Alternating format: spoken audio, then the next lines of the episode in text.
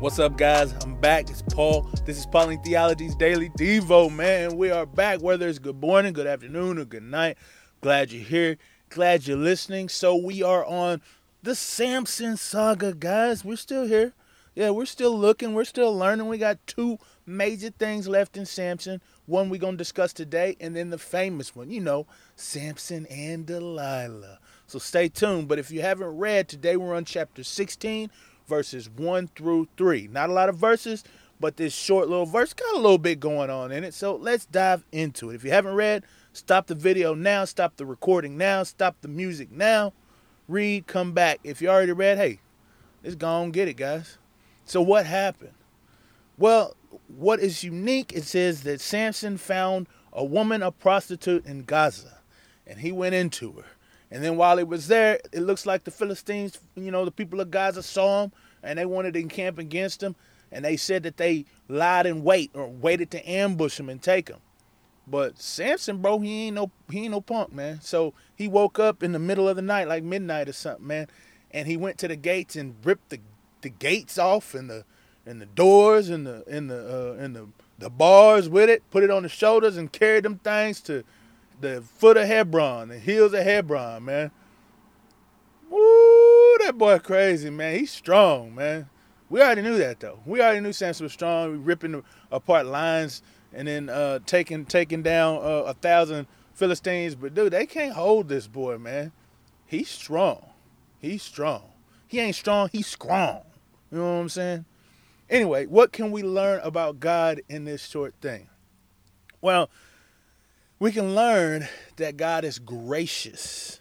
Yeah, because he continues to give him the strength. I think I think uh, uh, now Samson is relying more on his strength than he's relying on anything else because he's doing whatever he wants to do. But God is still keeping faithful to his promise. Uh, we're going to see later he's going to be keeping faithful to it as well. But this, the hair, his strength, his power, God is with him in that. And so he's able to just do these incredible and amazing uh, uh, things. And God's showing grace to him because we see that he's prideful, that he's not keeping covenant with um, by touching uh, uh, unclean animals. And obviously, he's drinking wine when he went to that party with them homeboys, getting a little drunk, making claims. Yeah, he's not doing all the things that he had uh, uh, supposed to have been promised to do. So I did say because of his hair, you know what I mean? But really, God is still being gracious because he's not fulfilling the Nazarite vow that was placed upon him when he was, before he was born.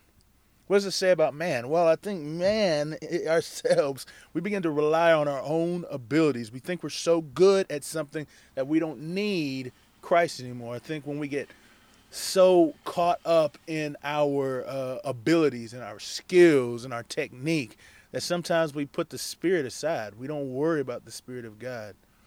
And I think that's what Samson was doing here. He felt like he was invincible. He could do anything.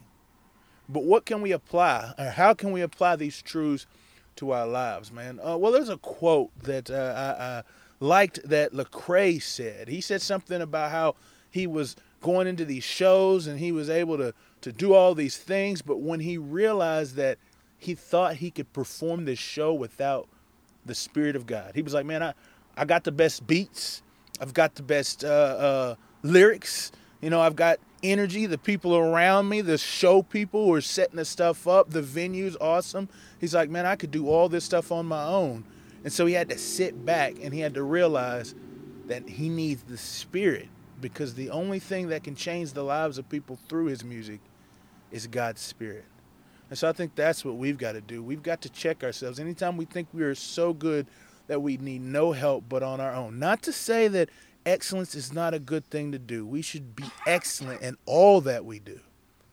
But whenever we think that we can do it without Christ or forget about God's Spirit that moves through us to be able to accomplish these tasks, we're in dangerous territory.